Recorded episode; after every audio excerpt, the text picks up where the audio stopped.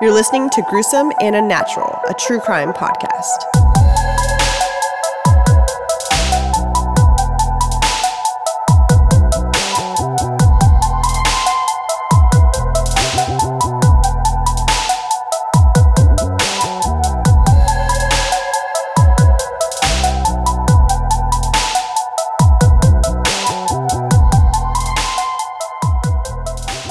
Welcome back to another episode of Gruesome and Unnatural. I'm Shelly. And I'm Eric, and this is episode 19.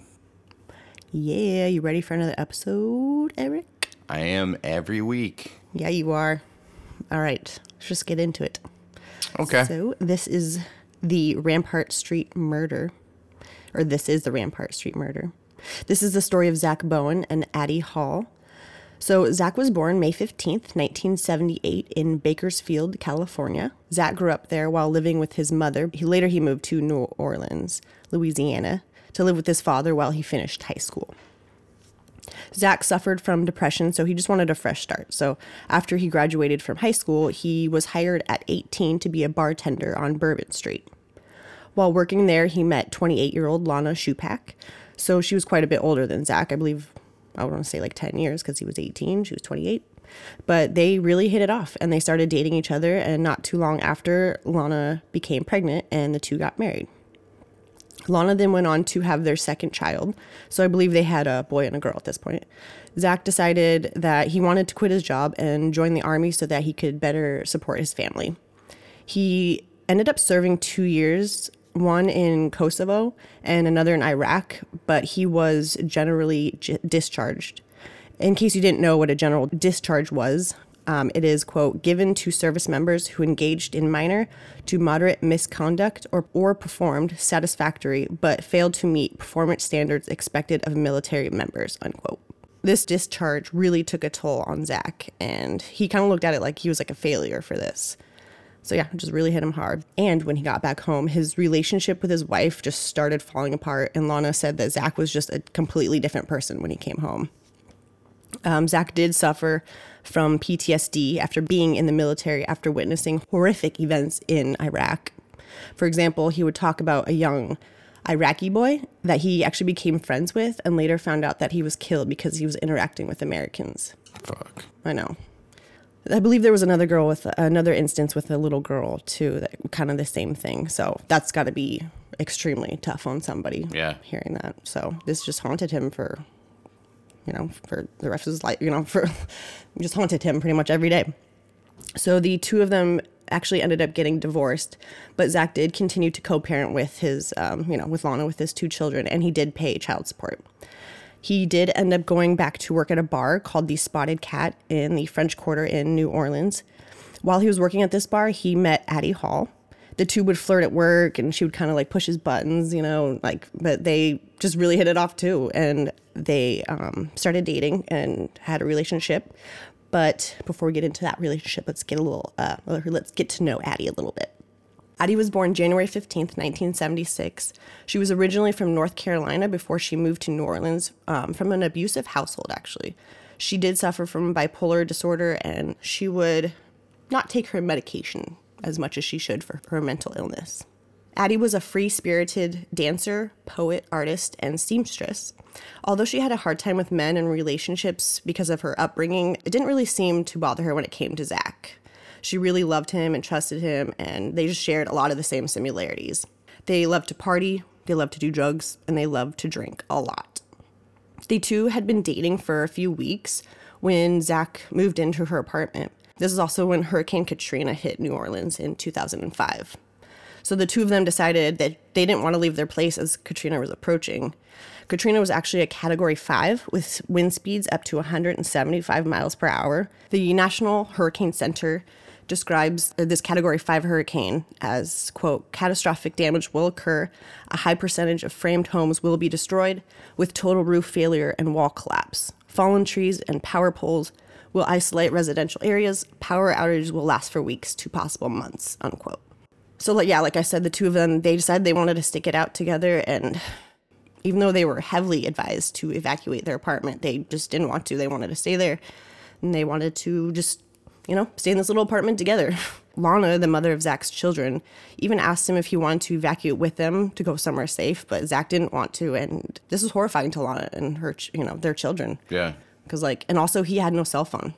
So there was no way for her to even contact him to make sure that he was alive and safe after this whole hurricane and stuff like that. That's that. crazy. I know. But I actually read somewhere that this whole kind of portion of like where they were living wasn't hit so much in the hurricane. And so that's why their house was kind of okay and stuff like that. And they were still alive when this hurricane like passed by. And so was their apartment. They just had no electricity, no running water, no heat or air conditioning, and very limited resources because, you know, a whole hurricane just fucking came through.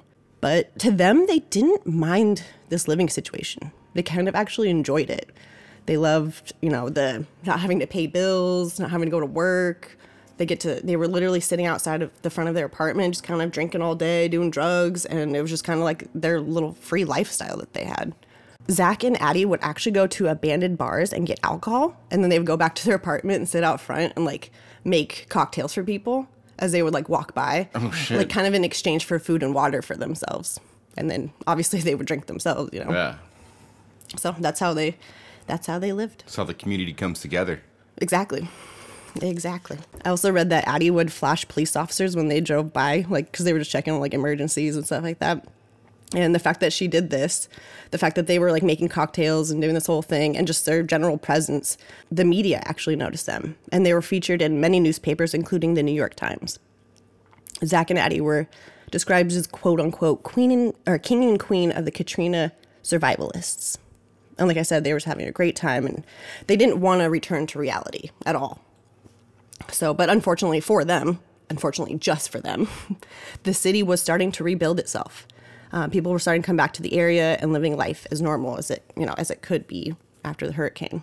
So, like I said, they didn't want to go back to work. They didn't want to pay bills. They just didn't want any responsibilities, and they just loved this really easy kind of lifestyle. The life came back to New Orleans, and this ended up taking a huge toll on their relationship. They did continue to drink and do drugs like they always had, just a little bit more excessively. Zack decided also at this point that he didn't want to co parent with Lana anymore, and he stopped paying child support. So didn't want to co-parent. Like he didn't want anything to do with the kids. Yeah, they left for, from the hurricane.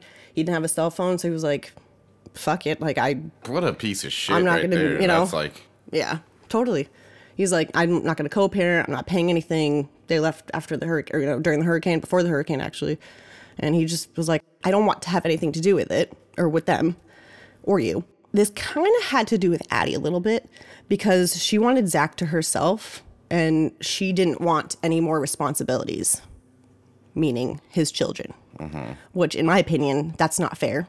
Yeah. like, she found a man that has children.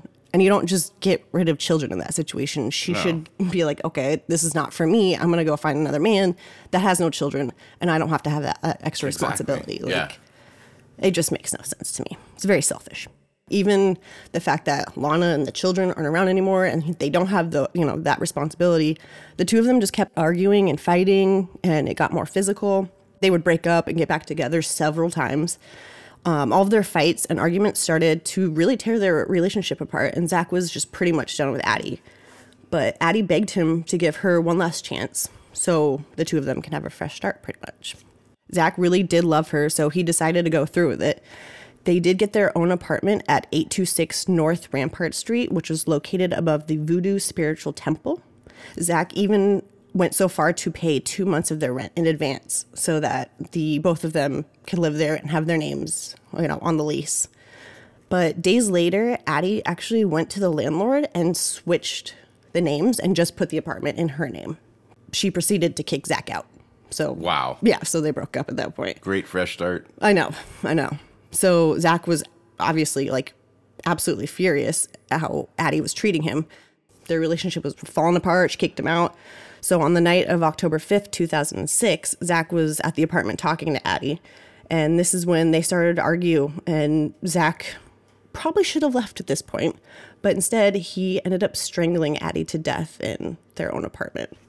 After killing Addie, he committed necrophilia and then fell asleep next to her body. What the fuck? I know.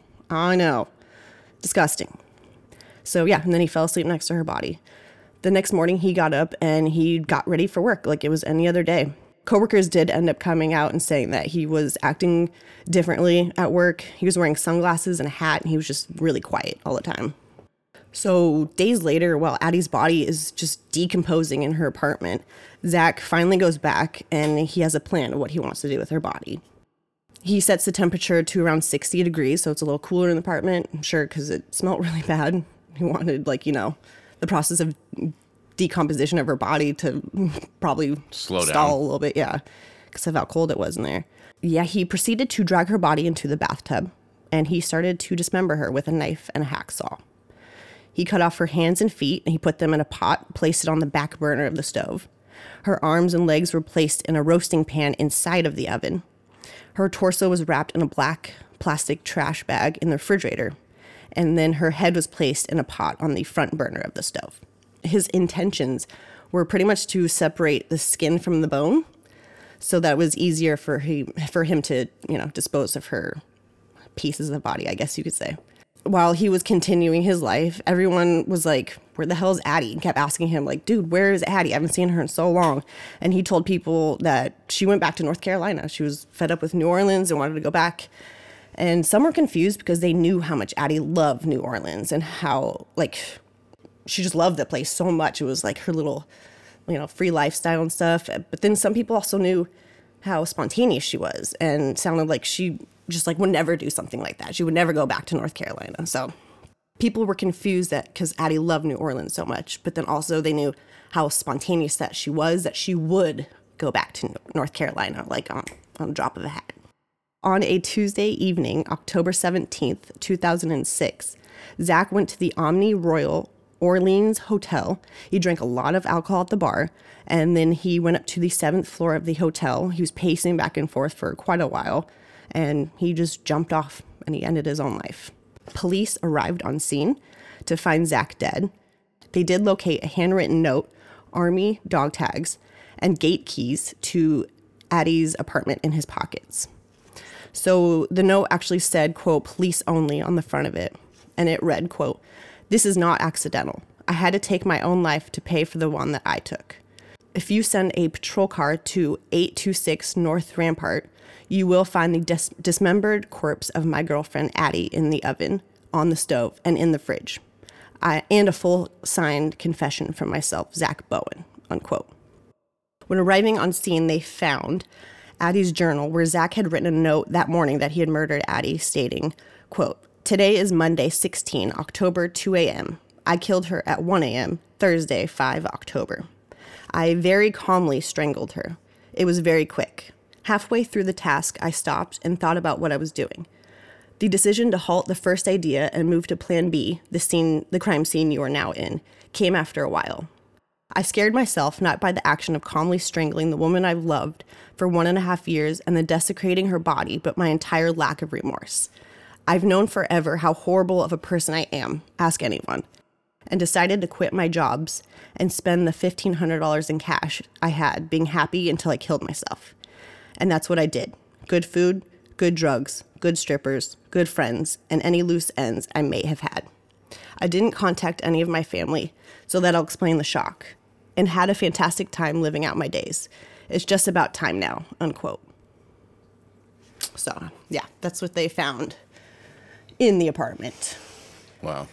after they found everything in the oven and stuff. So, yeah, he's just a real piece of shit. But it's really sad that um, people choose violence and, you know, violence and or death to like fix their relationships instead of just walking away. Yeah, for sure. You know, he could have just ended it right there after Zack or uh, Addie kicked him out and stuff. You know. So yeah, during the autopsy of um, Zack's body, they actually found 28 cigarette burns representing the 28 years that he had lived and believed that he was a failure. So he just really thought he was a failure, like his Wow. whole life, which is pretty sad. Written on the walls in the apartment was quote, "I'm a failure. I love her, and look in the oven." Yikes. I know. They do actually have ghost tours now in this apartment um, with the same stove inside of it, so people can go over there and take a tour of it and see it. And Do you have Yeah. an address for that? Yeah, I already said it, 826 North Rampart Street. I was waiting for you to say something about fucking the address because this just shows you people want to go see like these places, you know, like crazy stuff. Um, but yeah, they have ghost It's crazy uh, how he went that far, dismembering some necrophilia shit, and just really no past of those kind of, you know, I don't know, thoughts or I mean, he might have had his thoughts. I don't know. Yeah, I mean, he does mention how horrible of a person he was and all this kind of stuff. And I'm sure, you know, obviously PTSD, all this war stuff, just For sure. Her mental health, you know, it was just kind of a But toxic. usually for something like to go that far, where you're dismembering someone and the necrophilia, it's Mm-hmm. like some like you've done it before almost. You know, it's like crazy how killer works up to that. Yeah, yeah. It's kind of crazy how he says that he calmly strangled her, but then says that he realizes it that he has no remorse for her, or, or you know, remorse for what he did. Actually, like it's crazy that he states that. Yeah. But a little side note that I actually read: Margaret Sanchez, who actually I believe worked with Zack and Addie at the same bar and was a close friend of theirs, was interviewed. You know, after their the murder suicide, pretty much just like what happened to them. But years later, in 2012, Margaret and her then boyfriend Terry Speaks lured a Bourbon Street dancer. Uh, her name was Jaren Lockhart to their house and promised to pay her quite a lot of money for a private performance, which resulted in her death and dismemberment by the two of them. And then they threw her body pieces over a bridge. They were later washed up on several different Mississippi Gulf Coast beaches. Margaret was sentenced to 40 years, and Terry received two life sentences in the Louisiana State Penitentiary in Angola. Jaren, uh, unfortunately, she left behind a three year old child. Now that you think about it, there's three children out there Zack's two kids, and now her kid. They're just like left without a parent. So it's really sad. But isn't that crazy that her, her friends that she worked with, like one of them dismembered the other one, and then she went on to fucking get Be dismembered. No, not her, but she d- Oh. like had a hand in help, you know, Yeah, yeah, helping yeah. her boyfriend dismember this chick, and then now she's in prison. Mm-hmm. It's like, what the hell is wrong with it? It's just so crazy how that kind of connected to each other. Yeah, it's really sad. It's a really sad story of uh, how Addie died for sure. She didn't deserve that. It's really sad that that he didn't get more help for his PTSD and his depression and all that kind of stuff too. Yeah. You know, yeah. Went to drugs instead. Yeah, exactly. Yeah. And oh, you know what? Some also people. I mean, I don't think it has anything anything to do with it, but people are always saying like this voodoo spiritual place that they lived above, like maybe had something to do with the murders and stuff like that. But I mean, I don't. but- Louisiana is a huge is huge on that. yeah, hmm for sure. Very superstitious. It's very interesting though. But yeah, thanks for listening to my story. Oh, you got it. And like always, subscribe, rate, review, do all that fun stuff. Comment if you like. I'm gonna post all these pictures on social medias. Share it. And share it, yes. Share all these stories. I'd greatly appreciate it. Thanks for taking the time out of your day to always listen to our little podcast. We appreciate it.